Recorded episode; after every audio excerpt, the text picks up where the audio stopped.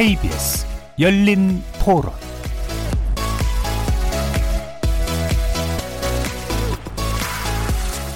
안녕하십니까. KBS 열린 토론 정준입니다.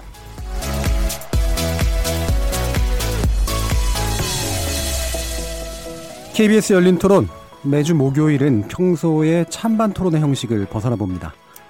여러 분야의 전문가들과 함께 특정 이슈를 놓고 다각적인 접근법, 시각, 지식 등을 교차시켜보는 그런 시간입니다. 이름하여 지적 호기심에 목마른 사람들을 위한 전방위 토크, 줄여서 지목전 토크인데요. 지난주부터 새로 도입한 형식이죠.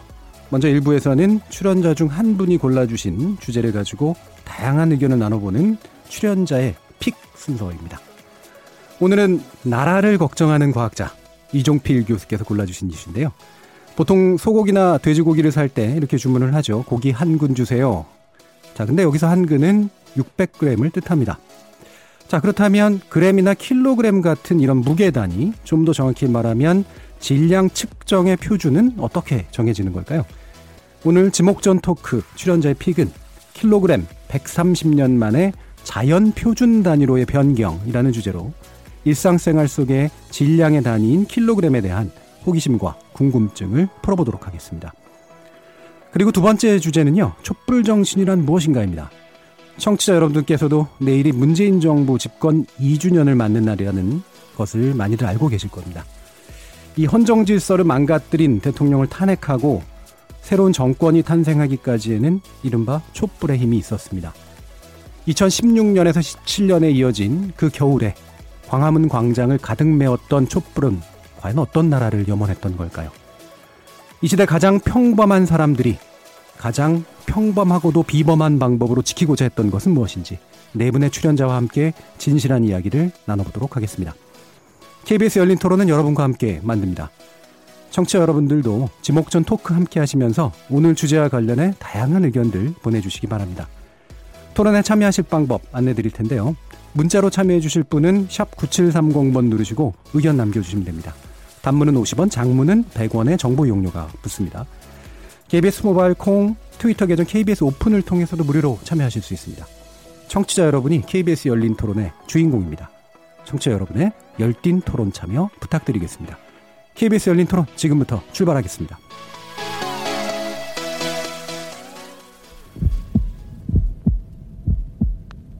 살아 있습니다. 토론이 살아 있습니다. 살아있는 토론, KBS 열린 토론. 토론은 라디오가 진짜입니다. 진짜 토론, KBS 열린 토론. 자, 먼저 오늘 함께 하실 분들 소개하겠습니다. 문화비평가이신 이태광 경희대 교수 나오셨습니다. 안녕하세요. 네, 안녕하십니까. 이태광입니다. 자, 그리고 오늘 출연자의 픽을 선정해 주신 나라를 걱정하는 과학자 이종필 건국대 교수 나오셨습니다. 안녕하세요. 이종필입니다. 자, 그리고 지난주에서 오늘은 또 나머지 두 분께 직접 스스로를 호명하는 방식을 이제 또 할 텐데요.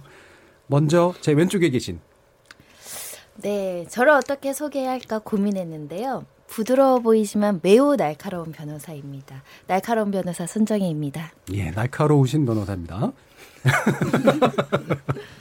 자, 그리고요. 예. 어, 소개를 해야 돼요. 경제는 좌도 우도 없다. 정말 정말 좋은 경제 뉴스를 전화를 나를 고대해 봅니다. 참정 경제공사 인철입니다. 반갑습니다. 예, 좌고 우면하지 않으시는 이인철 부장님이십니다.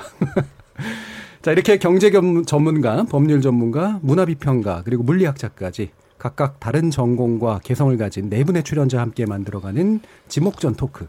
오늘도 어떤 다양한 의견들이 쏟아질지 기대가 되는데요. KBS 1 라디오 채널은 유튜브 영상으로도 생중계되고 있습니다. 유튜브에 들어가셔서 KBS 1라디오를 검색하시면 지금 바로 저희들이 토론하는 모습을 영상으로도 보실 수 있습니다. 팟캐스트로도 들으실 수 있고요. 매일 새벽 1시에 재방송도 됩니다.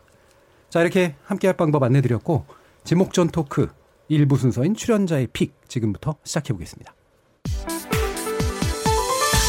KBS 열린 토론. In a historical change of the international system of units. 일상생활엔 변화가 없도록 측정과학자들이 그동안 노력을 해, 해왔고요. 하지만 앞으로 100년이 흘러도 시간이 흘러도 변하지 않는 기준을 가지게 되었다는 것이 중요합니다. 예, 이광철 한국표준과학연구원 박사의 인터뷰 중 일부가 앞에 잠깐 나왔는데요. 어, 오늘 이 주제를 선정한 걸 놓고 나머지 세 분의 불만이 장난이 아니었습니다. 예. 그래서 이 장난, 이, 이 불만을 이제 기쁨으로 바꾸는 어떤 설명이 좀 필요하지 않을까 싶은데요. 킬로그램 130년 만에 자연 표준 단위로 변경했다. 자, 이 주제를 고르신 내용 어떤 의도를 가지고 계신지 한번 소개 부탁드리겠습니다. 네, 그 킬로그램 정의가 그 바뀌는 게 이제 며칠 뒤인 5월 20날 부터 예. 새로 적용이 돼요.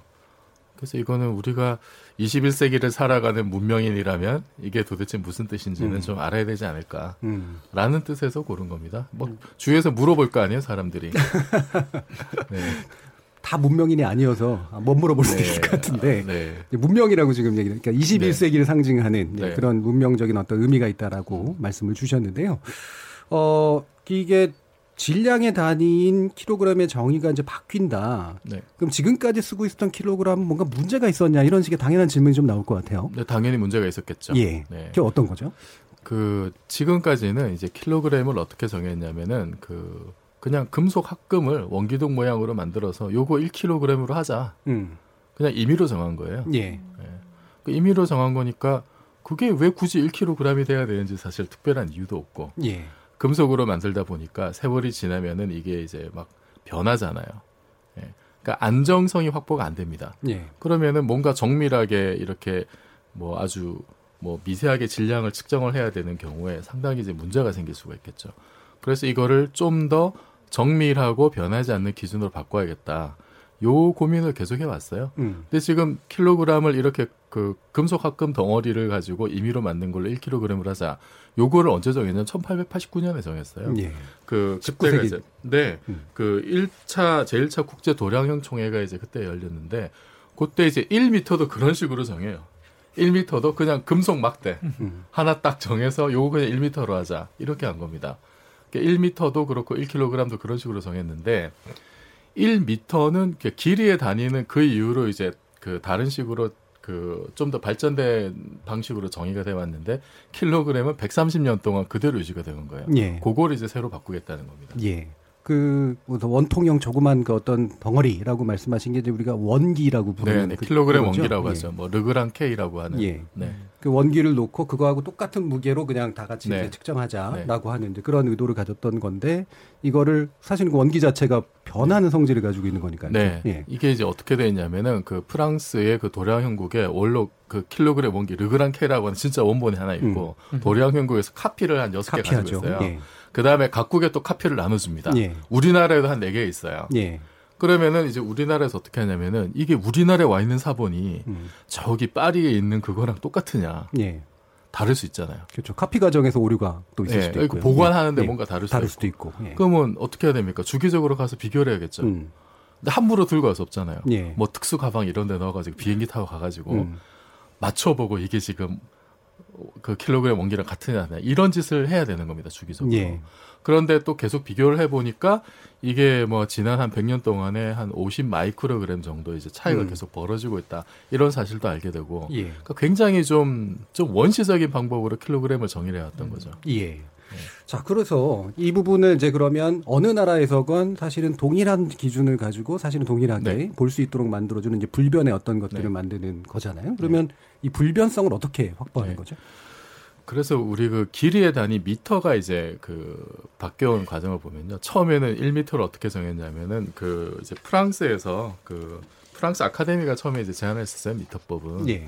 그래서 파리를 지나는 이제 4분 좌우선이라고 하는데 북극에서 이렇게 적도를 연결하는 가상의 표면을 따라가는 가상의 선.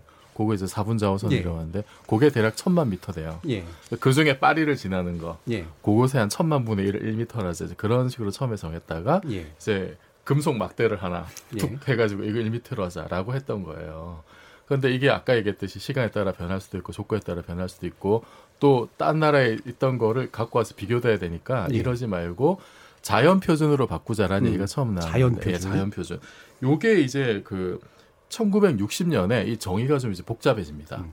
크립톤 원자의 이제 그 두 에너지 차이에서 나오는 빛의 파장에 대략 한 160만 배 해당하는 길이로 하죠. 예. 무슨 복잡해지죠. 말인지 예. 잘 모르겠습니다. 잘 모르시겠죠. 그거를 아니 뭐 이해하진 네. 않아도 될 것 같아요. 네. 그 앞에 그걸 왜 했는지를 이해하면 되죠. 왜 그랬냐면 이 예. 크립톤 그 8, 크립톤 원자 86번 86에서 나오는 그 특정한 에너지 차에서 나오는 빛은 이 파장이 양자역학적으로 딱 고정이 돼 있어요. 그러니까 대단히 안정적인 네. 그렇죠. 예. 이거는 지금 지구에서 재나 저기 안드로메다에서는 음. 우주 끝에 재나 음. 변화가 없어요. 음. 양자역학이 옳다면. 음.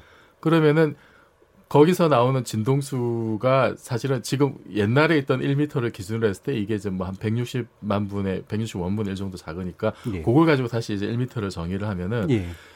이 값, 이 값이 양자역학이, 양자역학으로 우리가 그 에너지 차이를 정밀하게 잰 것이 변화가 없는 한은, 예. 양자역학이 틀리지 않는 한은 틀리지 어디서나 똑같으니까, 음. 어, 더 이상 이제 미, 미터, 금속 막대를 가지고 비교하는 일이 불필요한 거예요. 예. 왜냐하면은 그 크립톤 원자의 에너지 주황색의 그 파장의 길이라고 하는 거는 우주 어디나 똑같거든요. 예.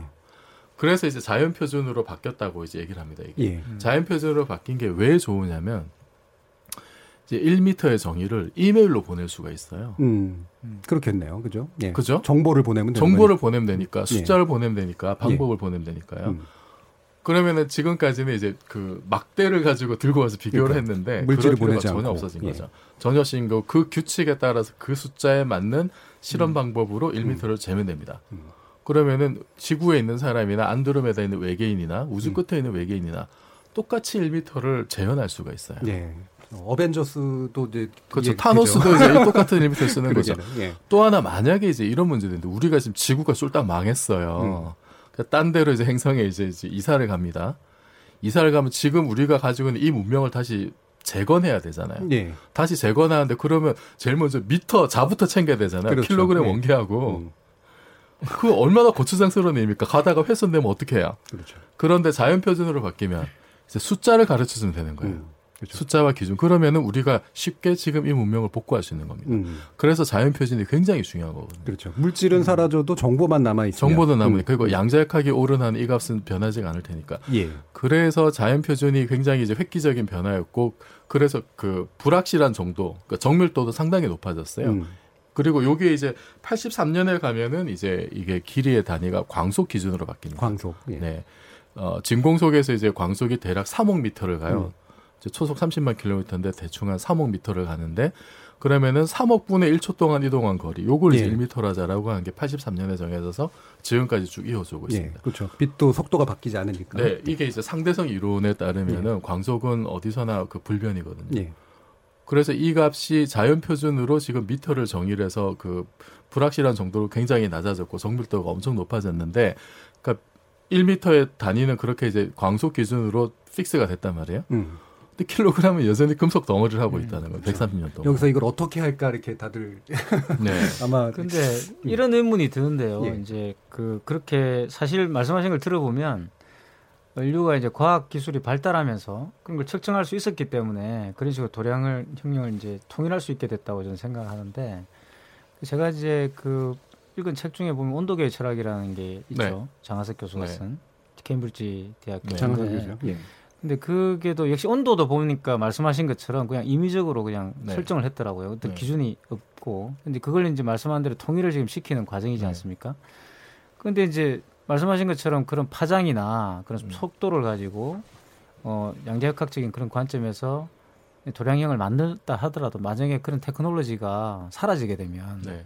또 이제 문제가 생기잖아요. 아 물론 그럴 수도 있죠. 그거는 어쩔 수 없죠. 예. 네. 정보 자체가 사라지는 그러니까. 지금 이제 이 게다 계속 갈 것이라는. 전제에서 지금 이걸 통, 예. 통일시키는 거죠. 음. 네, 어, 그렇습니다. 예. 지금 이 대화를 지금 이해하시는 정 교수님은 천재 아니면 공부를 엄청나게 하시는 거예요. 아, 저는 지금 무슨 말인지 잘 모르겠고 제일 가장 궁금한 게 아니 그러면 내가 지금 집에서 쓰는 체중계는 바꿔야 되나?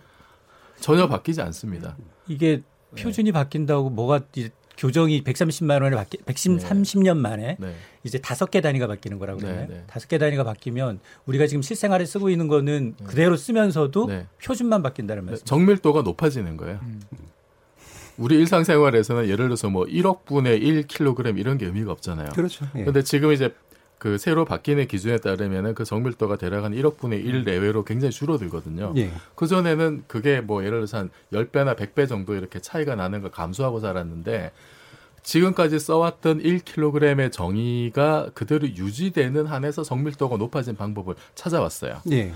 그래서 이게 시간이 좀 늦어진 겁니다. 그 기술을 개발하는데 예, 시간이 걸렸기 때문에. 그래서 일상생활에는 전혀 지장이 없습니다. 그렇죠. 이 일상생활에서 쓰이는 기기들의 정밀도라는 건 사실은 무시가 무시해도 네. 좋을 정도의 네. 수준이라. 네. 그 정밀도를 훨씬 뛰어넘는 음. 수준의 정밀도에 도달할 어떤 테크놀로지가 완성이 됐기 때문에 이제 새 표준으로 바꿀 수 있었던 거죠. 음. 네. 대신 아마 이제 그게 영향을 미치는 다른 영역은 아마 있을 것 같긴 그렇죠. 한데 그 부분은 좀 이따 한번 말씀 네. 나눠보고 이게 그래도 표준이라는 거니까 표준은 어느 정도는 강제가 돼야 되는 네. 거잖아요. 그리고 네. 손정혜 변호사님 이게 혹시 뭐 법령적 변화라든가 이런 게 있나요? 그러니까 이런 국가적인 표준이나 측량이나 이런 것들을 다루는 기본법이 있어요. 음. 국가 표준 기본법이라는 게 있는데 이런 구체적인 세밀한 어떤 측정 단위에 대한 변경은 법률로 하게 되어 있지 않고요. 예. 시행령이 대통령령으로 바꾸게 되어 시행령으로. 있어요. 음. 법률은 굉장히 바꾸는데 훨씬 더 까다로운 아, 그럼 절차가 이것도 있는 패스트 트랙 태우고 수 있는 반면 시행령은? 대통령령이니까 대통령령이라는 건 대통령이 명령으로 바꿀 수 있다라는 거 훨씬 더 법률 개정보다는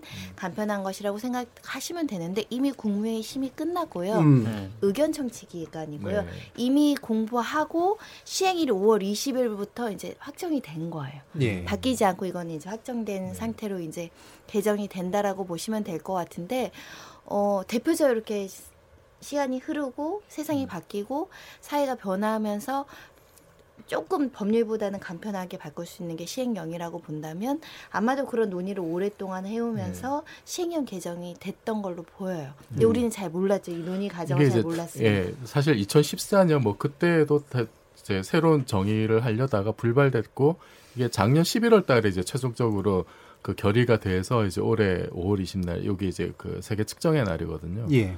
그 미터 협약이 체, 체결된 날을 음. 기념해서 어 그래서 뭐 논의는 굉- 굉장히 이제 좀 오래돼 있었고 이게 뭐 사실 미터법의 어떤 염원 뭐 뭐 로망이라고도 할 수 있는 그런 겁니다. 음. 그래서 이번에 킬로그램 정의가 이제 그 길이는 지금 이제 광속 기준으로 정의가 돼 있는데 킬로그램은 이제 플랑크 상수라고 플랑크 하는 상수. 네, 음. 굉장히 미시 세계를 지배하는 양자역학에 항상 등장하는 상수가 예. 있어요. 어, 그 좀 이상한 숫자를 기준으로 지금 이제 음. 킬로그램이 재정의가 돼 있습니다. 음. 그래서 이게 아까도 이제 뭐 보면은 뭐 크립톤 원자가 어떻고 광속이 어떻고 숫자가 되게 이상하잖아요. 플랑크 상수도 뭐 6.626이 예. 10의 마이너스 34승 이러니까 우리 일상하고 달라요, 예. 이 숫자가. 왜 우리 지금 일상에서 1미터를 재고 킬로그램을 재는데 이렇게 이상한 숫자를 써야 되느냐. 그게 왜 그러냐면은 우리 인간에게 익숙한 1미터나 1kg 요런 게 자연의 기본 원리하고는 전혀 관계가 없어요. 그렇죠. 예. 예. 그러니까 이거는 바꿔 얘기하면은 자연의 가장 불변한 우리 우주의 근본적인 어떤 질서를 담고 있는 어떤 숫자 에 기대해서 우리가 도량형을 만들자라는 게 근본 취지거든요. 그래야 예. 변화가 없을 테니까 예. 우주인하고도 이렇게 소통이 되고 그죠? 문명을 다시 재구축할 수 있고 디지털 세계도 적합하고 그런데 문제는 그런 자연의 기본 법칙이 우리 인간하고는 전혀 안 맞는 거예요. 직관적이지가 않죠. 직관적이지 않고 예. 거꾸로 얘기하면 우리 인간이라고 하는 게 이 우주에선 되게 하찮은 존재인 거죠, 사실은. 음.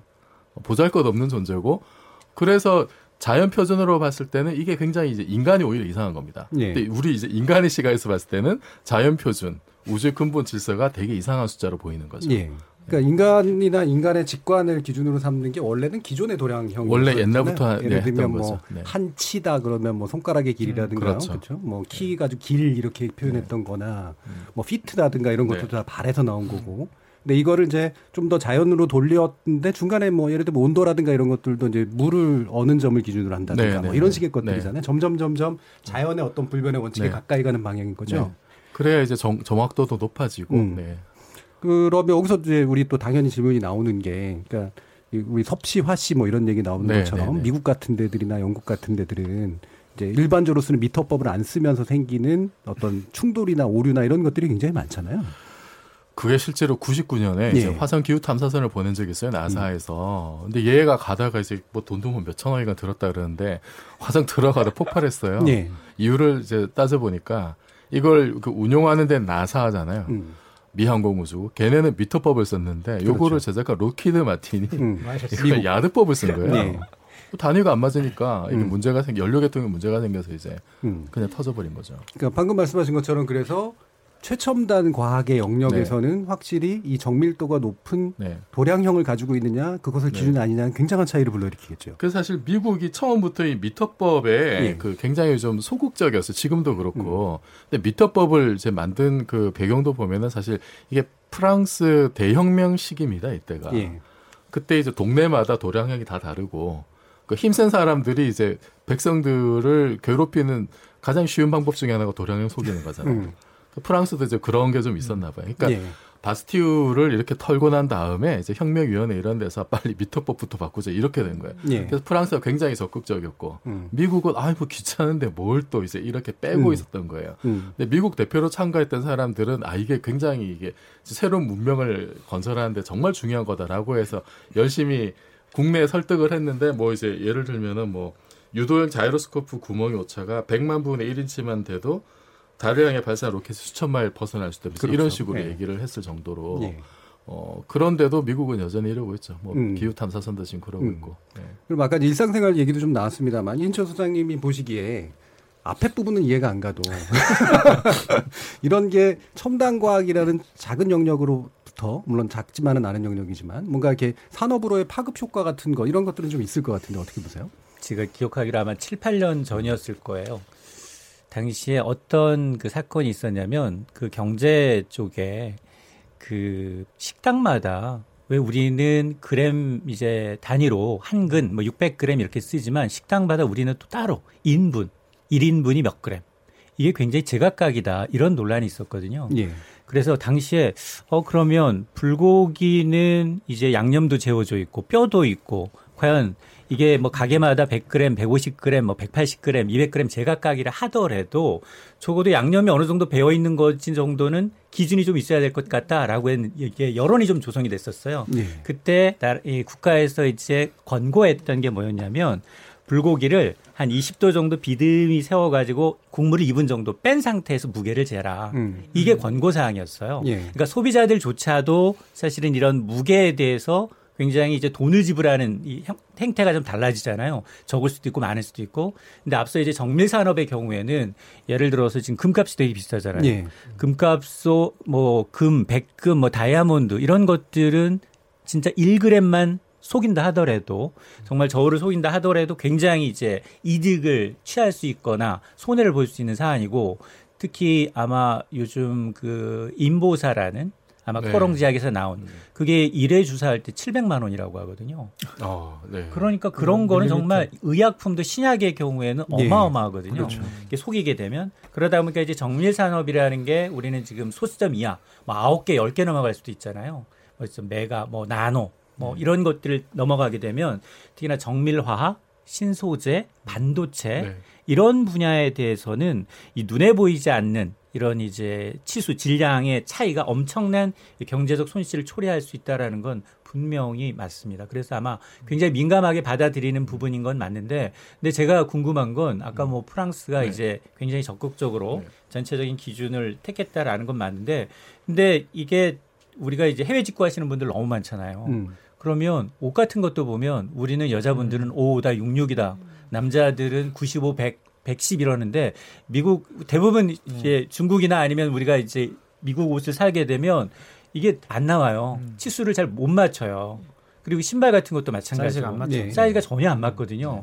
그러면 옛날에는 그냥 대충 뭐 사면 됐는데 지금은 이게 왜 우리는 이렇게 이제 기준을 정할 때 그러면 국제 표준에 맞춰서 이제 기준을 딱 따라가면 두 번 환산하는 이 번거로움 좀 덜었을 텐데 왜 이런 거예요, 우리는? 우리는 우리가 이제 전 세계를 대답을 하셔야 될 것 같은데. 뭐 이거는 물리적인 문제는 아닐 것 같고 사회적인 문제일 것 같은데. 뭐 힘센 나라가 여전히 미터법 잘 안 쓰니까 일단 그런 면이 있겠죠. 네. 예. 그 이태강 교수님도 보시기에 이 표준을 정한다라는 게 사실은 권력과 표, 그 어떤 그 패권의 문제 이런 것들하고도 연결이 되잖아요. 네, 예. 그게 이제 그렇게 말을 할 수 있는데 예. 일반적으로 이제 철학자들 같은 경우도 과학은 중립적인 거라고 생각을 합니다. 그러니까 예. 이제 금방 말씀하셨던 것처럼 이렇게 표준 도량을 만드는 문제는 문명이라고 말씀하셨는데 사실 우리가 살아가는 편리성의 문제가 되는 것이고 이거는 정치적인 문제를 벗어나 있죠. 그래서 중립적인 사안들이고 저는 이제 그 이야기를 들으면서 양자역학 말씀을 하셨는데 아 드디어 이제 양가, 양자역학이 이제 중력주의자를 이기는 것인가 이런 생각도 들고요. 사실은 음. 그냥 기본적으로 어. 이 우리가 측정할 수 없는 단위의 어떤 단위를 가지고서 굉장히 정밀한 차원까지도 이렇게 뭔가 표준형 도령을 만든다는 것은 그만큼 우리 문명이 사실 통합되어 있다는 것을 뜻하는 것 같아요. 그래서 그런 통합적인 어떤 그런 상황에서 하나의 규칙을 만들고 그 규칙에 따라서 일사불란하게 어떻게 모- 모든 어떤 그 표준들을 통일하는 것들 이런 것들이 앞으로 우리가 계속 앞으로도 이런 걸 경험을 많이 하지 않, 않을까라는 생각이 듭니다. 물론 이제 이런 분들은 있을 수 있죠. 그런 표준을 거부하겠다. 예. 뭐 이렇게 북한 같은 경우가 이제 그런 나라 같은데요. 이제 그런 나라들도 있을 수 있고 또 이제 그런 문제들은 정치적으로 풀어야 되는 게 있는 거죠. 음. 그러니까 북한 같은 경우도 한동안 또 그 시차를 그죠? 네. 자기 멋대로 평양 시차를 썼잖아요. 그러니까 예. 이제 이런 것들은 정치적 문제인 음. 것이고 우리가 표준 도량을 아무리 만들더라도 정치적 문제가 이렇게 발생했을 경우에는 그 표준화라는 것이 사실 아주 특수한 지역에만 한정될 가능성이 굉장히 커지는 거죠. 예. 그 제가 뭐 이건 개인적인 경험입니다만 아 개인적 경험까지는 아니고요. 그러니까 영국에 있을 때 그 표준시가 상당히 그 기차 네트워크의 발달에 큰 네. 중요한 이유였다라고 하더라고요. 그러니까 출발지의 시각하고 도착지의 시각이 달라 사실은 다르니까 지리적으로 달라가지고 그래서 이거를 동일하게 물리적인 표준시에 맞춰 놓지 않으면 이제 오차가 생겨버리기 네. 때문에 생기는 문제가 되게 컸었다라고 하는 얘기를 하거든요. 네. 그래서 말씀처럼 이렇게 뭔가 세계 단위로 뭔가 서로 코디네이션이라 그러죠. 서로 뭔가 맞춰서 돌아가도록 만들어 돼 있어서 표준이 얼마나 중요한가 네. 이런 얘기를 많이 하잖아요. 그렇죠. 그럼 그 굉장히 이제 중요한 포인트고요. 예. 이게 자연 표준이 됐다는 거는 이게 이제 뭐 외계인하고도 이제는 뭐 소통이 가능한 수준이라는 그렇죠. 걸로 이제 발전을 한 이제 거죠. 글로벌을 넘어서 이제 universal한 문제가 네. universal한 되고. 문제가 예. 혹시 외계인이 있기 때문에 그런 거 아니에요? 아, 알고 봤더니 외계인은 나사가 뭔가- 사실 외계인을 아, 숨기고 있기 네. 때문에 예, 약간 그렇죠. 외계. 외계하고 뭔가 커뮤니케이션을 해야 되는데 이게 안 되고 있어. 뭐 타노스가 뭐 예, 잘못하면 또 어벤져스 돌아갈 것 같아서 저좀 약간 더 다른 얘기를 좀 해보면 이거 이제 그 질량 단위 외에도 다른 것들도 변한다면서요. 몇 개. 네, 그 전류 단위인 암페어하고 이제 음. 그 온도 이게 이제 전문용어로 연력학적 온도라고 하는데 예. 켈빈 절대 온도라고 하죠. 그거랑 이제 그 물질의 양을 그 정의하는 몰이라는 양이 있습니다. 어, 요거도 자연 표준으로 다 바뀌어요. 음.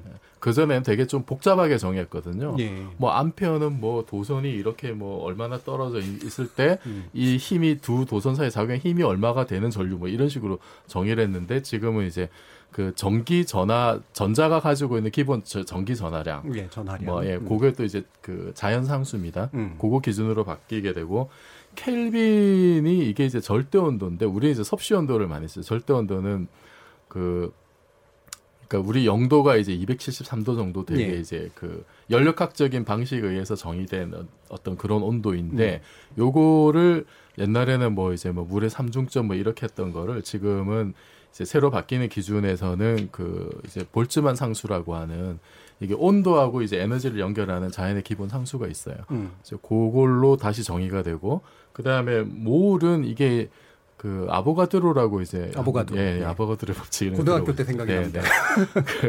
그, 그 모든 기체는 이제 같은 뭐 압력과 뭐 부피 속에 이제 똑같은 개수를 가지는데 이제 고, 고 해당하는 양. 그러니까 지금은 사실 기준이 뭐 탄소 12에 뭐 12g에 들어있는 뭐 원자의 개수 이렇게 해서 복잡하게 돼 있는데 예. 그게 이제 정확하게 몇 개라고 지정이 안 돼 있었어요 지금까지 정의가 음. 그래서 지금은 아예 그거를 이제 아보가드로 숫자 뭐 음. 그렇게 딱 픽스를 해가지고 그걸로 이제 그 일몰의 개념을 이제 새로 정의를 하게 됩니다. 음. 그러니까 다 자연 표준으로 바뀌게 되는 음. 거죠. 그러면 기존에는 자연 표준이 아니었던 건가요? 네, 네, 네, 음, 네. 그것들도 네, 네, 예. 네. 그러니까 좀 애매한 면들도 있었고 예. 뭐 물의 삼중점으로 이제 뭐 켈빈 정의하고 이런 거는 예를 들어서 뭐 이제 동위 원소가 섞여 있을 때 어떻게 되느냐 음. 뭐 이제 또 이런 문제가 좀 음. 있을 수가 있으니까 음. 거기서 뭐 불확실한 면들 이런 거 아예 이제 제거를 하겠다는 거죠. 음. 자연 상수는 변하지 않으니까. 근데 여기 일곱 가지 국제 단위의 이제 정의된 연도를 보니까 네. 우리가 생각할 때 길이가 가장 길이나 질량이 가장 빠르지 않을까라고 생각을 했는데 역으로 길이는 1983년이에요. 네. 옛날 길이는 뭐 아르키메데스가 이제 네. 지렛대 하나만 갖고도 네. 해가 이제 기우는 거 네. 보고 각도 보고 대충 이 지구 간의 거리를 대충 네. 셈할 수 있었는데 이왜 이렇게 그럼 그다 그동안은 제각각이었다는 거예요? 이게 가장 최근의 정의를 얘기하는 거 아닌가요? 그러니까 더 옛날에 그, 또 다른. 정의가 있었고. 예. 그 아까 말씀드렸듯이 길이 미터 같은 음. 경우에 제일 처음에 그 1차 도량형 총회 1889년에 한 거는 그냥 금속 막대. 막대에서 그냥 임의로 그 이거 1m로 하자라고 했던 거고 자연 표준으로 바뀐 게 아까 말씀드렸던 이제 그 60년대 음. 그 크립톤 원자 요걸로 예. 이제 바뀌었던 거고 그게 다시 83년에 또 예, 83년에 이제 광속 기준으로 다시 바뀐 거죠. 음. 자연 표준의 기준이 계속 바뀌어 나온 겁니다. 그렇죠. 이 각각의 기- 그 연도들은 그러니까 최근에 네, 가장 가장 최근에 최근 이제 정리한 방법으로 네. 예, 요번에 이제 완전히 또 근데 새로 킬로그램은 그냥 130년 내내 그냥 그러니까 그 제일 오래 금속 덩어리. 있었네요. 예. 예. 그게 제일 오래 원시적이었네. 가장 원시적이었죠. 업데이트가 제일 그 오랫동안 안 했던 네. 이유는 뭘까요? 그걸 바꾸기 위해서는 이제 그 그러니까 연속성 지금까지 예. 우리가 써왔던 어떤 킬로그램에 음. 대한 연속성이 확보가 돼야 되고 음. 그 연속성이 또 이제 안정적으로 유지가 되기 위해서는 이제 음. 불, 그 불확도라고 하는데 이제 뭐 오차나 이제 이런 게 굉장히 줄어들어야 되거든요. 예. 얼마나 정밀하게 우리가 그러면 뭐 플랑크 상수 기준이 되는 이거를 정밀하게 측정할 수 있느냐. 요 기술이 따라와야 되는데 음. 이게 이제 최근에야 음. 확보가 된 겁니다. 알겠습니다. 그래서 안심하고 이제 바꾸자고 음. 한 거죠. 이제 듣기로는 이제 우리나라가 요런 이제 그 이렇게 자연 표준화된 그런 새로운 그 도량형 정의나 이런 것 측정하는 기술이나 이런 측면에서 상당히 좀 앞서 있다고 좀 들었는데. 네, 세계적인 수준입니다. 사실 예. 요거 그 이제 지금 킬로그램 정의 같은 경우에 옛날에는 그냥 요거 하나 1kg로 하자 이랬던 게 플랑크 상수가 요 값이 되는 킬로그램 이렇게 음. 이제 바뀐 거거든요. 예. 그러면은 그 1kg 어떻게 측정할지는 사실 고 수- 플랑크 상수 숫자만 맞추면 되는 거예요. 음. 그래서 그거를 구현하는 이제 실험 방법들이 이제 킵을 저울이라는 음. 방식하고 뭐, 뭐 이제 뭐 실리콘 구 뭐 이제 이런 네. 이런 방식들이 이제 있는데 거기 킵을 저울 쓸만한 걸 가지고 있는 나라가 몇 개 안 돼요 세계에서 음. 우리나라가 뭐 한 여섯 번째인가 이제 그렇게 가지고 있고 정밀도는 약간 떨어집니다 선진국에 비해서 예.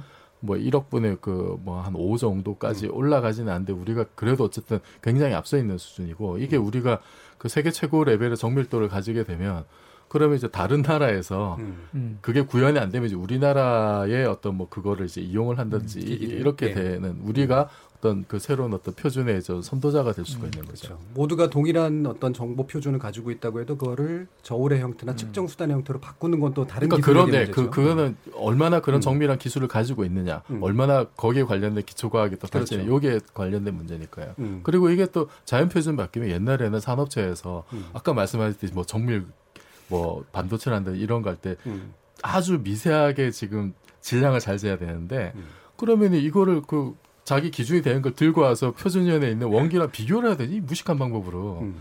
그런데 지금은 자연 표준 바뀌었으니까 업체에서 그냥 그 플랑크 상수를 구현하는 자기 나름의 어떤 실험법이 있다 그렇겠죠. 믿을 만한 예. 그러면 자기네가 거기에 따라서 그냥 보정을 해 나가면 되는 거거든요 음. 그렇게 그런 면에서도 상당히 예, 뭐 획기적인 음. 뭐 변화라고 할 수가 있죠 알겠습니다.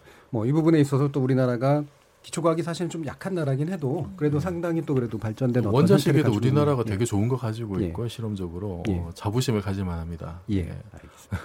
자, 그래서 여기까지 그러면 어, 일부의 토론을 좀 한번 진행해 보고요. 지금까지 어, 토크가 진행되는 동안 보내주신 청취자분들의 의견 한번 들어볼게요. 정희진 문자캐스터.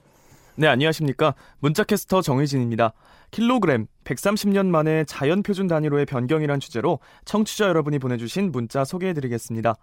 네, 콩 아이디 최광희님, 도량형 얘기 재미있네요. 들을수록 꿀잼입니다. 해주셨고요.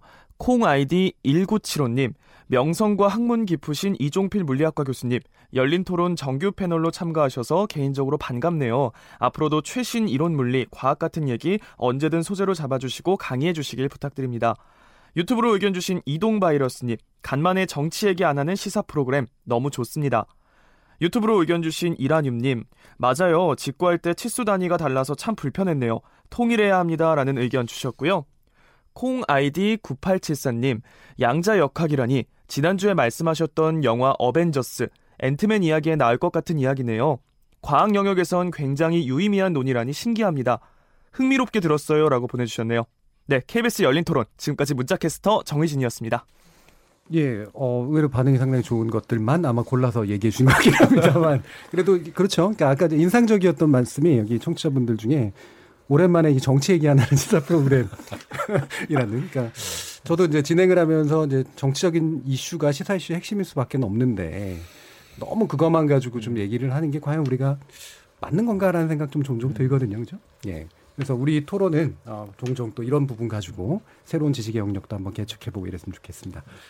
잘 들었고요. 청취자들의 직접 참여로 이루어지는 KBS 열린 토론 청취자들의 의견을 한번 받아봤습니다.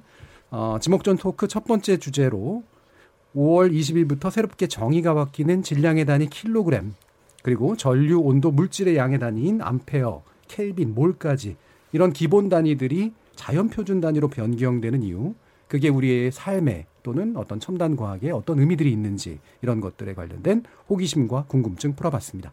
여러분께서는 KBS 열린 토론과 함께하고 계십니다.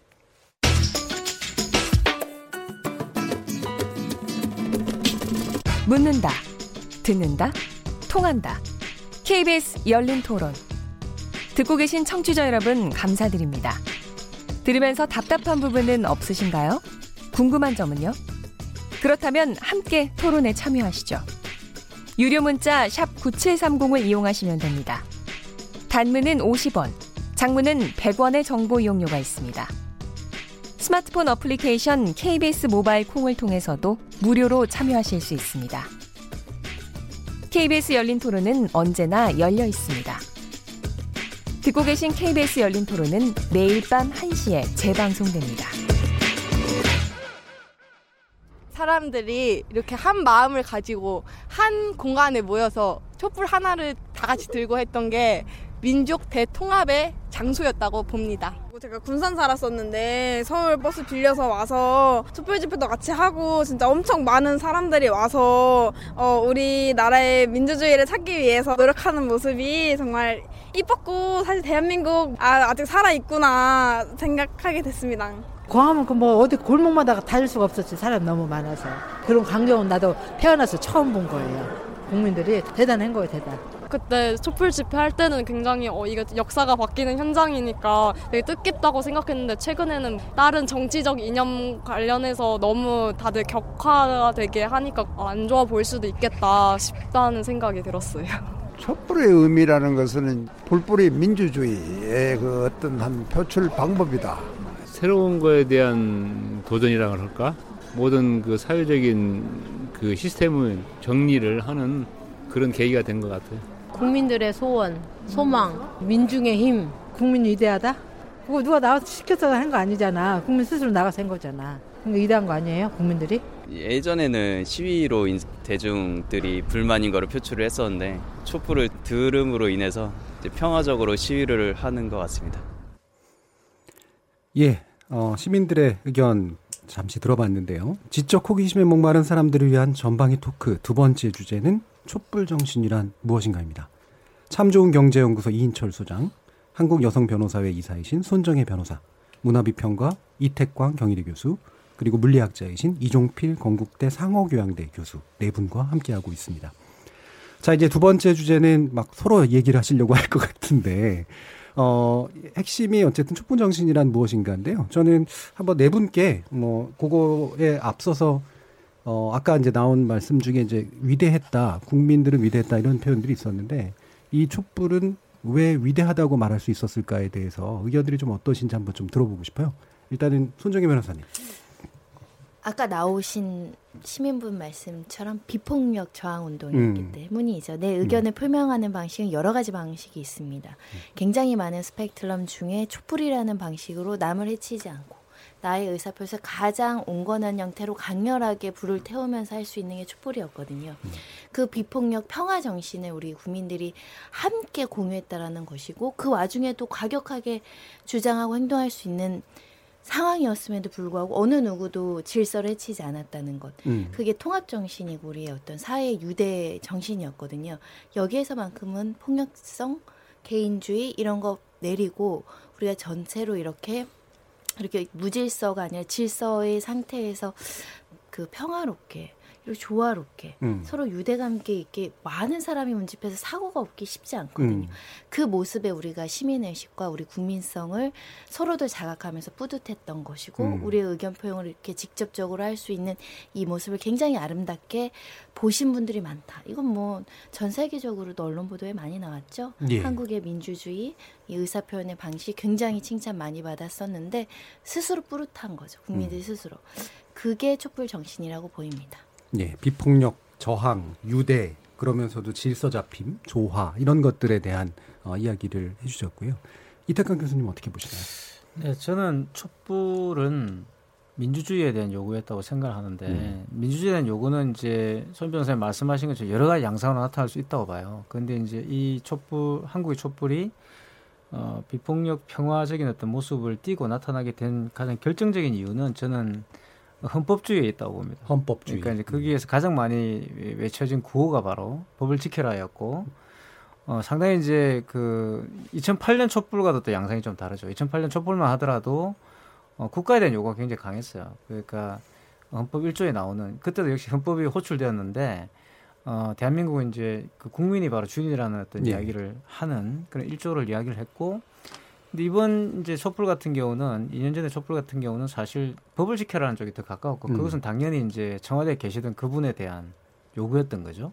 그래서 그 제가 볼 때는 헌법이라는 것이 그럼 뭐냐? 이 결국 이제 우리가 지금 부르고 있는 정치학자들이 호명하기를 이 헌법은 육공헌법이라고 부르는 헌법이고 이건 사실 60, 87년 민주화 투쟁을 통해서 이 쟁취한 헌법이거든요. 예. 물론 이제 뭐 완전하지 않은 어, 헌법이라고 생각하시는 분도 있고 또 그런 주장을 하는 정치학자도 있지만 사실 어 아까 우리가 논의했던 과학처럼 100% 완벽한 헌법은 사실 있을 수가 없죠. 우리 예. 항상 그 헌법 누가 그런 말 하잖아요. 배를 만드는데 배가 샌다.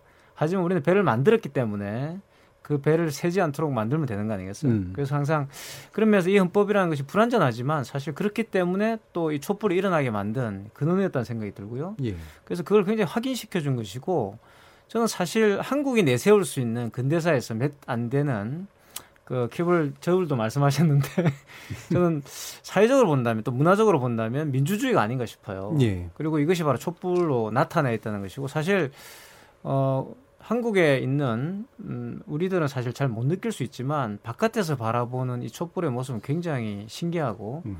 또 자기들은 경험해 볼 수 없는 그런 어떤 경험들 그 예. 현상들이죠. 그래서 많은 사실 관광객들이 또 이 촛불 보러 한국에 옵니다. 그래서 음.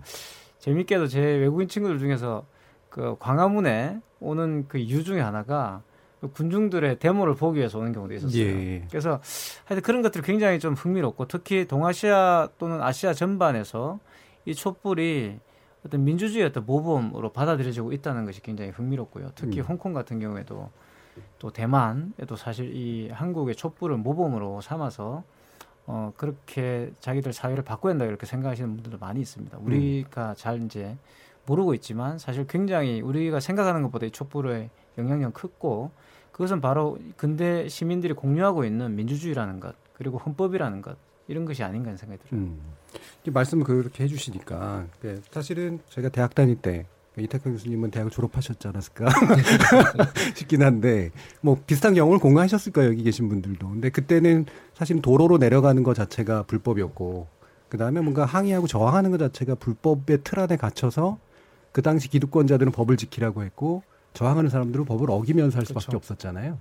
근데 이제 촛불 시위의 경험은 사실은 굉장히 반대의 경험이란 네. 말이에요. 법을 너희들이 법을 지켜라 음. 이렇게 얘기하는 그런 거였기 때문에 말씀처럼 이렇게 뭔가 굉장히 다른 의미를 갖는 이제 그런 어, 위대함이 있었던 것 같습니다. 인철 소장님은 어떠신가요? 말씀하신 것처럼 아마 1980년대에 이제는 민주화 운동에 이제 어쩌면 이제 국가를 상대로 한 대학생 주도 네. 이주의 386 세대의 어떤 큰 요구, 그러니까 어떤 변환기였죠. 감히 이제 민주주의라는 이름으로 이제 정권의 어떤 이제 강압의 절대 절대적인 선이었죠. 정부가 선을 넘지 못하게 하면 그 선을 지켜야 하는 음. 이제 그런 이제 이 대학생 유지의 하나의 운동이었다면 이게 5천만 명 중에 지금 1,700만 명이잖아요. 음. 이게 누가 나가라고 해서 나가도 못, 못했을 것 같거든요. 근데 세 명 중 한 명이 자발적으로 나가서 정말 풀뿌리 민주주의의 어떤 전형적인 롤 모델을 보여줬다.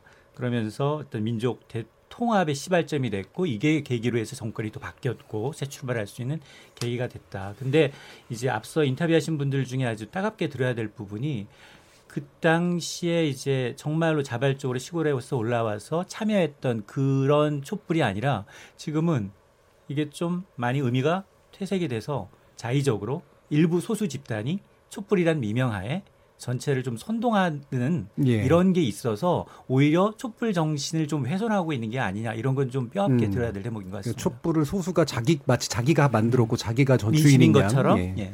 알겠습니다. 예, 이정필 교수님. 어, 그 서구 사람들이 이제 자기들이 내세우는 인류 문명에 크게 기한 거를 이제 두 개로 꼽는 게 근대 과학하고 민주주의를 많이 얘기하더라고요. 우리는 이제 그 과학은 조금 뒤쳐져 있잖아요, 자연과학은. 그런데 민주주의는 굉장히 늦었지만 가장 성공적으로 지금 구현했다. 음. 교과서에 적혀 있는 이상을 어, 누구도 현실에서는 안 될 거라고 생각을 했을 그렇죠. 텐데 상당히 교과서적인 게 현실이 네, 됐죠. 그거를 예. 지금 교과서에 적혀 있는 대로 현실에서 구현을 해버렸어요. 음. 근데 이게 따지고 보면은 이게 처음이 아니라 딱 100년 전에 음. 우리가 뭐 나라를 잃어버렸을 때도 3.1 혁명으로 제 사- 사실은 그 뭐 일제를 되게 놀라게 했고 예. 그걸로 어 우리 우리 그 한반도 역사상 처음으로 이제 공화제 정부를 수립하게 됐고 예. 그 역사적 전통이 이제 여기까지 이어지는 게 아니냐. 음. 그러면 이제 서구 문명의 입장에서 봤을 때는 자기네들이 만든 어떤 민주주의나 과학이라고 하는 게 이게 뭔가 보편성이 있을 거다. 여기에 대한 자부심이 큰데 예. 이게 정말 동양의 이상한 엄한 나라에서 이렇게 음. 민주주의가 자기네도 못한 게 이렇게 100년을 시차를 두고 이렇게 꼽히는 걸 보면은 거기서 아마 자기 그 사람들이 느끼는 자부심도 클 거예요. 예. 어, 우리 우리가 원조인데 저기서 더 잘하네. 막 음. 그게 이제 일본을 바라보는 관점이 그런 게 있고 일본이 그 기초과학에 굉장히 이제 선진국 중에 예. 서 앞서 있잖아요. 그러니까 자기네가 만든 문명의 한 축이 이게 정말 보편적인 거다. 그러니까 저기 서유럽에서만 이게 적용이 되는 게 아니라 저기 이상한 섬나라에서도 굉장히 꽃피울 수 있다. 그들의 시각에 보면 그렇죠. 예, 예. 그래서 상당히 이제 일본에서 과학이 발전하고 이런 게 또 의미가 있는 건데 우리는 과학은 조금 일본보다 못하지만 민주주의는 일본에 비해서 어마어마하게 지금 발전해 있는 거잖아요. 예. 굉장히 그래서 저는 좀 어, 그런 면에서 우리가 인류 문명의 발전에 굉장히 그 큰 기여를 하고 있다. 엄청난 자부심 가져야 된다. 음. 그렇게 생각합니다. 저도 이제 동아시아에 있는 이제 많은 외국 친구들을 만나 보면 어, 제일 부러워하는 것 중에 하나가 너희들 힘으로 뭔가를 바꾼 경험이 너희는 되게 많은 것 같다는 거였었어요. 그래서 에너지가 되게 넘쳐 보이고 뭔가 자신감이 있어 보인다는 건데 자기들은 그러지 못한다라고 하는 얘기들을 종종 하거든요. 제가 굳이 어떤 나라를 밝히지는 않겠습니다만 그래서 이런 게 그렇게까지 흔한 경험은 분명히 아니었던 것 같아요. 그래서 과연 이제 이 촛불 정신이라는 게 도대체 뭐냐 우리가 자의적으로 정의할 것이 아니라 민주주의라는 어떤 근본적인 어떤 의미에서 좀 봐야 되긴 할 텐데 어 이게 뭐 어떻게 이 지금 2년 3년이 지난 이 시점에서의 내용들은 좀 이제 굉장히 좀 혼란스러운 측면들이 있잖아요 분명히 이게 물론 한 정부의 문제로만 볼 것이 아니라 어 어떤 에너지였던 것이 뿔뿔이 좀 흩어져서 다 제각각 다른 모양으로 나타나고 약간은 이제 되게 갈라지는 모습으로도 나타나고 이런 현실의 모습에 대해서도 한번 반추해 볼 필요는 좀 있을 것 같거든요. 지금 이 시점은 그 3년 전에 비과 비교해 봤을 때 어떤 상황이다라고 좀 보시나요? 아무래도 이제 촛불 정신이라는 것은 결국 보편 정신이었는데 예. 그 말씀하신 것처럼 이 촛불 정신을 이제 자기들의 어떤 이해관계로 가져가려고 하는 세력들이 있는 거고요. 음. 이제 뭐 심지어는 뭐 한국당조차도 지금 뭐 촛불의 일원이었다고 지금 주장을 하고 있잖아요. 예. 각자가 이제 결국 자기 자리로 돌아가면 촛불을 어떤 자기들의 어떤 입장에서 이용하려고 하게 되는데 제일 중요한 것은 촛불의 확장성인 것 같아요. 그러니까. 확장성. 그러니까 결국 그 보편주의적 정신으로 돌아가서 민주주의라는 정신으로 돌아가서 또 헌법 정신으로 돌아가서 거기에서 촛불로 촛불에서 재현되 재현, 재현되지 못했던 여러 가지 또 목소리들이 있지 않습니까? 음. 그러니까 촛불 속에 있었지만 우리가 지금 현재 재현하지 못하는 그렇죠. 사실 또 다양한 요구들이 못하는 있었죠. 그런 예. 목소리들을 최대한 들으려고 하는 자세가 필요한데 음. 그런 자세들이 지금 조금 이제 우리가 이야기하는 대의제에 대해서 상당히 부족한 거죠. 음. 그리고 이게 또 이제 선거법 문제로 가게 되는 것이고. 국회 시스템 그래서. 그 당시에 많은 뭐 전문가들이든 일반 시민이든 요구했던 것이 선거법 개정이었어요. 더 많은 정당을 만들 수 있는 조건들, 더 많은 이런 촛불의 목소리를 담을 수 있는 제도를 만드는 음. 것들. 이런 것들이 저는 우선시 돼야 되는데 그런 것보다는 이제 정쟁으로 비출 수 있는 여러 가지 문제들이 더 이제 앞서 음. 이제 이 스크린을 장악하고 있는 것이죠. 그러니까 일반 국민들 입장에서는 촛불 때는 촛불에 대해서 나쁜 기억을 갖고 있지는 않잖아요. 전부 다 인터뷰도 그렇고 보시면은 그때는 좋았는데 왜 이렇게 됐냐? 라고 이제 말씀하시는 분이 많이 있는데 그 촛불이라는 경험이 굉장히 좋은 경험으로 공유돼 있는데 그 경험들을 제도화하는데 지금 좀 미흡하다 음. 우리들이 그래서 그것을 좀 더 힘을 모으고 어 밀어붙여야 되는 거 아닌가 생각이 좀 드는 거죠. 음. 그렇죠. 그게 무정형의 어떤 에너지였지만 실제로 그거는 제도의 형태로 이제 실현이 돼야 되는데 그게 핵심은 대의잖아요. 그렇죠? 이들의 요구를 받아낼 수 있는 그런 제도가 현존하도록 만들어야 되는데 그 부분이 지지부진한 상태. 이런 게 아마 핵심적으로 좀 문제라고 보시는 것 같아요. 다른 분들은 또 다 의견 어떠세요? 근데 촛불. 정신이 예. 흩어진다라는 것은 음. 너무나 자연스러운 흐름이죠. 예. 촛불이 모였을 때는 국민들이 심판해야 될 거대 악이 존재했고 명확했죠. 부정 부패 예. 비리 눈앞에서 펼쳐지는 부조리에 대해서 국민들이 합심해서 어, 저항했던 거죠. 저항했고 받아들여졌고 그리고 사면과 갖가지 형사처벌 지금도 진행되고 있는 적폐 청산으로 일부는 사법정의가 또 실현되고 있다라고 평가할 수 있거든요. 그러다 보니까 촛불이 당연히 이슈 에서 동력이 약해질 수 있는 시점이라고 보입니다. 근데 네. 또다시 국민들이 원하지 않는 어떤 특정 세력들의 부정 부패 비리 문제가 발생하면 또다시 촛불은 활활 타오를 수 있겠죠. 예. 그런 면에서는 촛불이 흩어졌다기보다는 촛불의 정신이 일부가 실현되고 있기 때문에 굳이 촛불을 태우지 않아도 되는 상황이다. 지금은, 예. 라고 보시면 될 것 같은데요. 문제는 그러면 우리 사회 이렇게 말씀하신 것처럼 제도적으로 개선뿐만 아니라 이 부정부패, 비리, 인권 침해에 대한 욕구가 정치 권에서 흡수가 돼 있느냐. 음. 그건 또 아니거든요. 예. 지금 또 뭐 과거에 사면 잘못됐다. 예. 뭐 지금 박근혜 전 대통령 사면시키고 석방해야 되는 이런 논의가 이제 나오는 부분은 결국은 이제 통합 이 완벽하게 이루어지지 못하는 우리 국민의 여러 가지 정치적인 상황이 있는 거죠. 너무나 자연스러운 겁니다. 예. 촛불 정신이 희색, 희석됐다, 사라졌다, 흩어졌다, 악용됐다라고 평가하기보다는 사회 흐름에 맞게 그 시대의 이슈에 맞게 변화되는 모습이 촛불도 변화될 수 있는 거죠. 그런 차원으로 해석됩니다. 음. 근데 지금 보면 그러니까 이게 촛불이 뭐 흩어진 것이건 아니면 각자의 자리로 돌아간 것이건 이제 중요한 건 이 그 당시에 우리가 공유하고 있던 어떤 이긴 기억, 그러니까 뭔가 승리하고 쟁취한 기억 같은 것들을 유지해 나가는 게 중요한데 그 당시에는 사실은 목소리를 차마 못 냈던 목소리들이 커지고 있어요. 대표적으로는 그 당시 촛불을 아스팔트 쿠데타라고 부르는 예, 일부의 정치 세력도 좀 있고 그다음에 최근에 어떤 그 흐름을 또 연결해서 이제 독재라는 말 또는 문민 독재라는 말까지 이제 써가면서 어떠면 교묘하게 그걸 훼손시키려고 하는 그런 식의 일들이 일어나고 있는데 이 자, 죽어 있던 목소리가 그런 식으로 이렇게 나- 되살아나는 이유 이런 건 뭐라고 보시나요? 그 김종필 교수님. 저는 그 가장 기억에 남는 구호가 이게 나라냐 음. 라는 구호라고 생각을 해요. 그리고 거기에 대한 우리의 답은 제대로 된 나라를 만든다는 건데 그게 어떤 나라냐면 저는 그거를 문명 국가라고 생각을 해요. 문명 국가. 계속 제가 얘기하는 게 제가 2007년부터 문명 국가를 이루는데 얘기를 했었거든요. 예. 그 우리가 민주화 다음에 복지 국가를 만든 게 중요한 게 아니라 거시 경제 지표상에 뭐 3만 달러 이런 이런 수치 달성적인 복지 국가가 중요한 게 아니라 정말로 문명 사회를 된다 이제는. 음. 그래서 저는 이게 나라냐라고 얘기했을 때 가장 그 문명 국가를 만드는 가장 일차적인 출발점은 야만의 척결이거든요. 예. 저는 촛불 광장에서 했던 가장 최우선 과제 그거였다고 봐요. 음. 야만의 척결 뭐 쫓게는 뭐 비선실세 이런 문제도 있었고 세월호 문제도 있었고 그런데 그 야만의 척결을 그게 쉽게 안 되는 게 원래 야만적이었던 세력들은 음. 당연히 자기네들이 척결의 대상이면 거기에 반발을 하겠죠. 예. 저는 이제 지금 그 과정이지 않을까. 그런데 음. 이게 87년 때는 이제 그 이듬해 88년 여소야대 국회가 되면서 제도화가 상당히 좀 속도감 있게 진행이 되는데 지금은 예. 이제 그러지 못한 그때하고는 다르죠. 좀. 네네네. 예. 그, 그, 그런 좀, 음. 그 촛불이 내면화되는 과정에서 상당히 지금 그 저항 하는 어떤 그 큰 힘이 지금 여전히 작동하고 있다. 음. 이게 뭐 순조롭게 사실 될, 되리라고 기대를 할 수는 없는 것이긴 하지, 합니다만, 근데 이 야만의 척결이라는 면에서 봤을 때 한국 사회에 이제 그 전통적인 성역으로 남아있던 그룹들이 이제 법원 검찰이라든지 예. 재벌 이제 이런 이런 곳이 있었는데 뭐 법원은 뭐 검찰도 그렇고 지금 사법부도 그렇고 완전히 옛날에 추악한 모습들이 다 드러나가지고 어떻게든 개혁을 해야 된다라는 목소리들이 엄청나게 지금 높아지고 있잖아요. 그리고 예. 재벌 문제만 하더라도 지금 삼성 바이오 문제를 음. 보면은 서버를 지금 바닥을 뜯고 묻고 이런 거 검찰이 속도전을 내면서 삼성도 처벌할 수 있다. 삼성도 죄를 지면 벌을 받을 수 있겠구나라는 공감대가 올라가는 것. 예. 이 야만의 척결이거든요. 예. 옛날에 손도 못 댔던.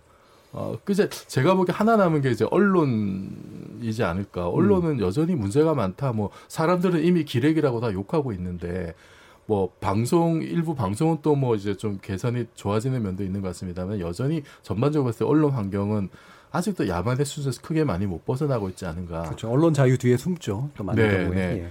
그래서 그- 그리고 이제 그거를 비호하는 이제 정치 세력들도 이제 여전히 남아 있고 그래서 저는 일차적으로는 야만의 척결 어떤 형태로든 음. 요게 좀 진행이 돼야 되고 그것을 촛불을 내면하는 과정이 결국 제도로 완성이 돼야 되는데 음. 어, 이거는 지난한 과정일 수도 밖에 없다. 시간이 좀 걸릴 수밖에 없다. 그래서 뭐 적폐 청산에 대해서 피로감을 느낀다고 얘기를 하는데 어 글쎄요, 뭐 독일이나 이런 데서 나치를 청산하는데 지금 뭐 굉장히 수십 년 걸려서도 계속하고 있잖아요. 예. 뭐 우리 좀 그런 좀 느긋함, 음. 어, 하지만 끈질김 어, 이런 자세를 좀 가질 필요가 있지 않을까 음. 싶습니다. 이 소장님은 어떻게 보시나요? 그러니까 앞서 이제 손 변호사 얘기했던 것처럼 이제 촛불의 어떤 그 요구였던 건 국민적 공감대가 형성이 되는 정말로 뭐 재벌 개혁하고 정치 개혁하고 사법 개혁하고 이게 정말 권력형 적폐잖아요. 예. 그러니까 거기에 대해서는 모든 국민이 다 호응하면서 한 뜻이 모아졌는데 지금은 사실은 이런 것도 물론 국가에서 진행을 하고 있지만 지금 보게 되면 뭐 채용 비리라든가 미투라든가 아니면은 이런 뭐 취업 문제 아니면 이런 것들로 조금 갑질이다 대기업 갑질이라든가 이런 것들이 사회적으로 개인적으로 민생에 관련된 사안마다 사안이 조금 이- 어, 여론이 좀 엇갈릴 수 있는 예. 예, 페미니즘도 마찬가지고요.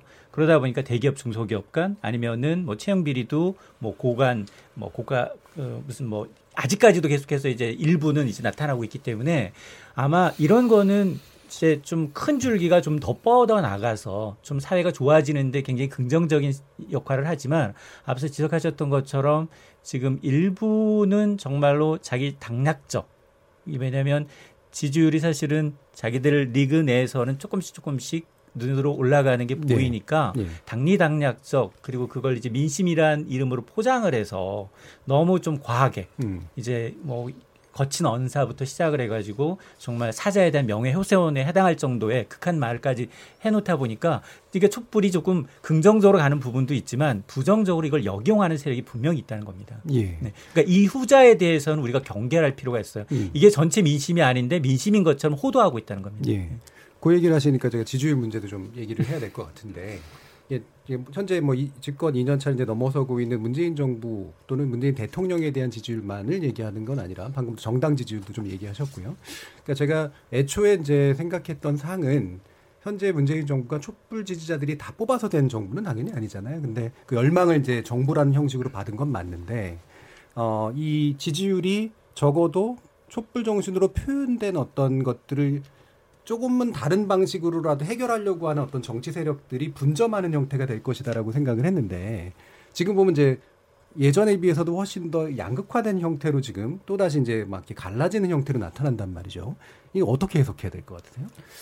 그러니까 이제 우리 그 이 교수님이 그 좋은 말씀 하셨는데 문명 국가를 만드는 것은 사실 목표가 돼야 되겠지만 이제 국민을 문명과 미개로 나눠서 이제 누구는 문명이고 누구는 미개이다 이렇게 구분하기 시작하면 이제 그건 또 다른 이제 자격 시비가 되는 거예요. 예. 그게 이제 사실 지금 한국당이 잘 써먹고 있는 음. 수법이죠. 그러니까 좌파 독재라는 말이 그래서 나오는 겁니다. 음.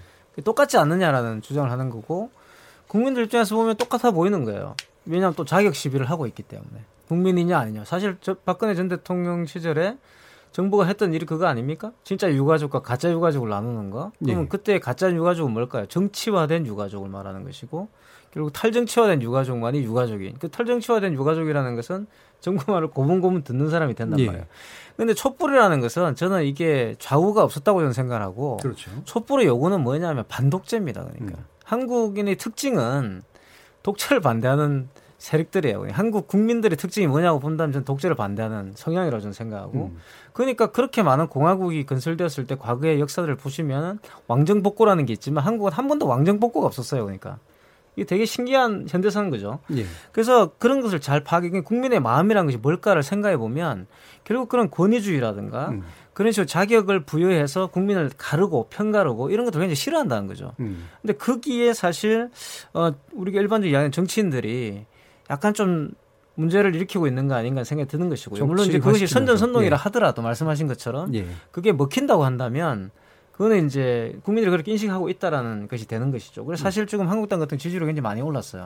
그러니까 이게 뭘 말하는 것일까? 이거는 결국 옳은 것을 관철시키기 위해서는 그게 관련된 굉장히 정교한 어떤 그런 이 접근이 필요하다는 거죠. 음. 그러니까 그러한 정교한 접근법을 지금 이제 집권 여당이나 또는 이런 문제를 쉽게 말하면 문명 국가를 만들려고 하는 어, 분들이 가지고 있는가라고 음. 했을 때 약간 좀 아닌 것 같다는 거죠. 예. 뭔가 이제 흐둥거리는 느낌이 좀 있고. 음. 아닌 것 같다고 생각하는 부분 좀더 어, 자세히 한번 그러니까 이게 이제 초창기에 예. 우리가 원했던 국민의 열기가 뜨거웠을 때 음. 처리해야 될 여러 가지 일들이 있었잖아요. 사실 삼성 문제도 그렇고 금방 말씀이 나왔었지만 야만을 척결할 수 있는 기회가 많이 있었는데 음.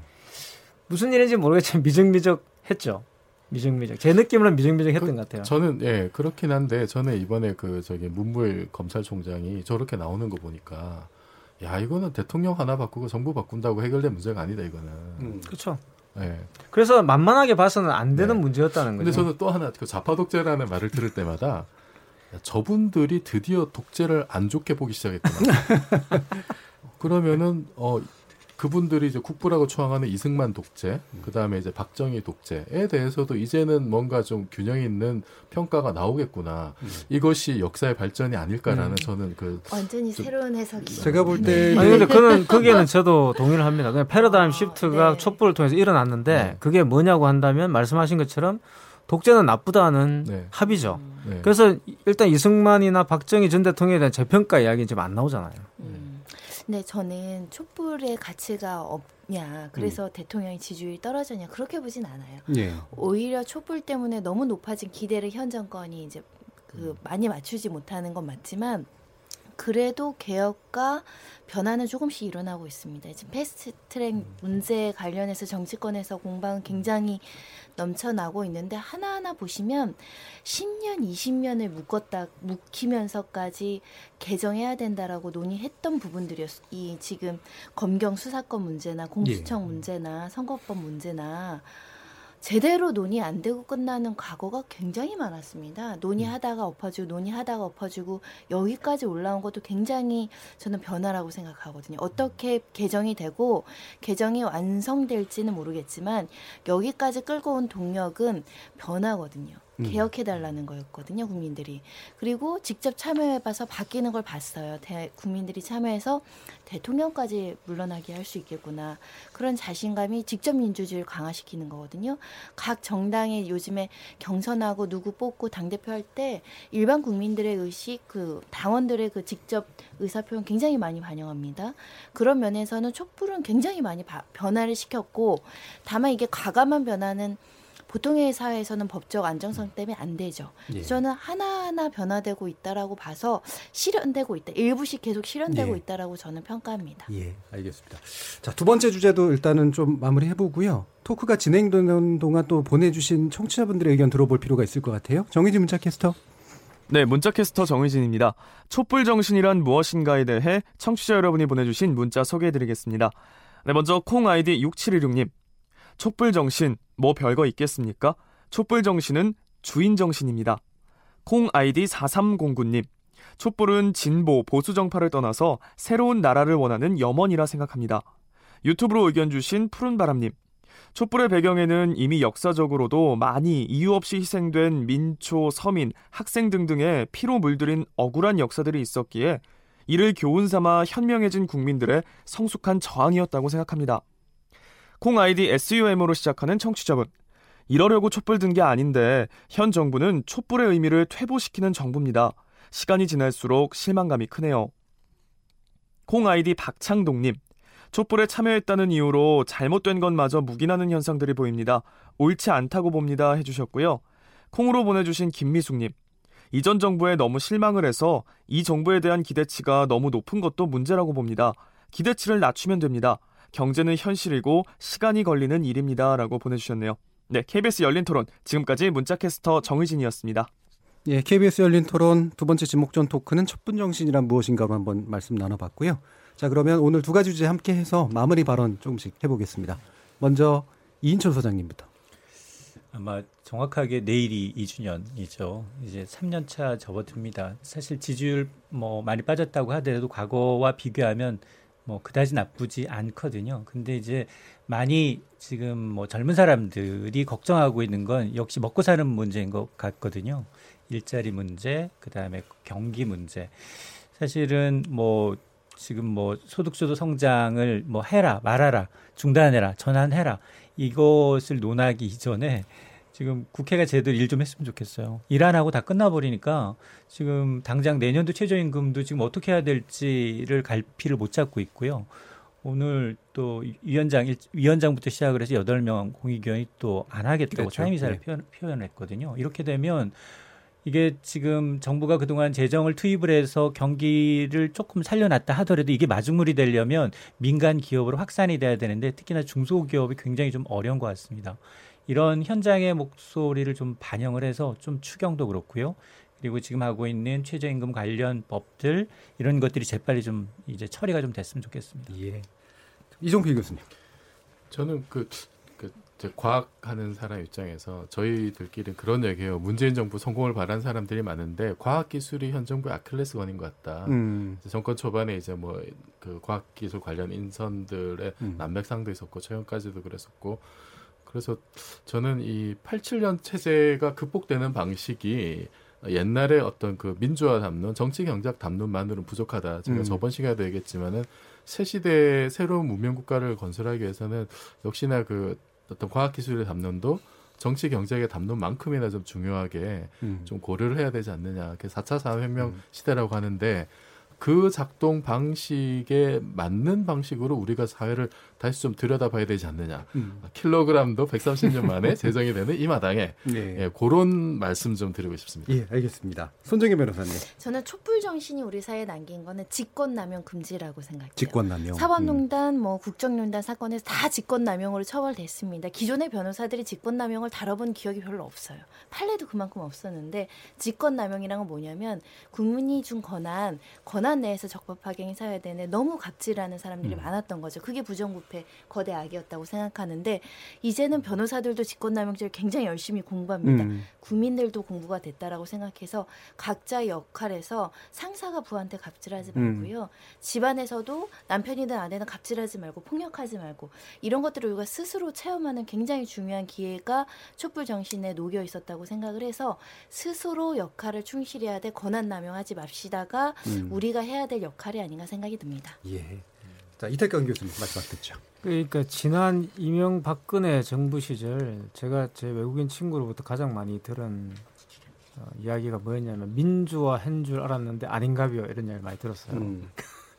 굉장히 부끄러웠고 사실 이민을 갈까 고민도 했습니다. 제가 심각하게. 근데 이제 촛불이 일어났죠. 예. 그때 제가 이제 제 가- 자신이 가지고 있던 그런 허무주의라든가 패배주의 이런 것을 다시 돌아보게 됐고요. 그리고 이 문제를 어떻게 어, 좀 생각해 볼 수 있을 것인가 인문학적으로 이런 고민을 좀 해봤었어요. 그래서 어, 지금까지 우리가 생각해 왔던 그런 민주주의와 관련된 여러 가지 어, 이야기들이 좀 잘못됐을 수도 있다는 생각들을 해봤고 말씀하신 것처럼 결국 한국이라는 나라에 대한 어떤 새로운 생각들 이런 것들도 이 촛불 때문에 가능한 거 아닌가 하는 생각이 듭니다. 저는 현 정부가 분명히 촛불 정신을 가지고 집권했지만 현 정부는 이 촛불 정신을 실현하는 하나의 주체죠.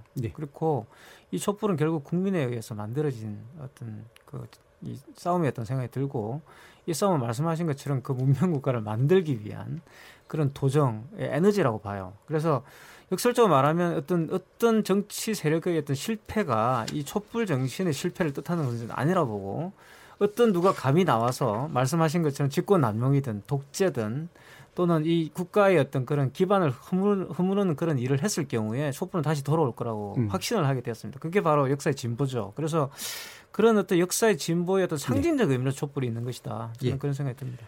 예, 잘 들었고요. KBS 열린 토론 매주 목요일 순서 마련했던 두 가지 주제, 킬로그램 그리고 촛불 정신이란 무엇인가. 예, 함께 들어봤습니다.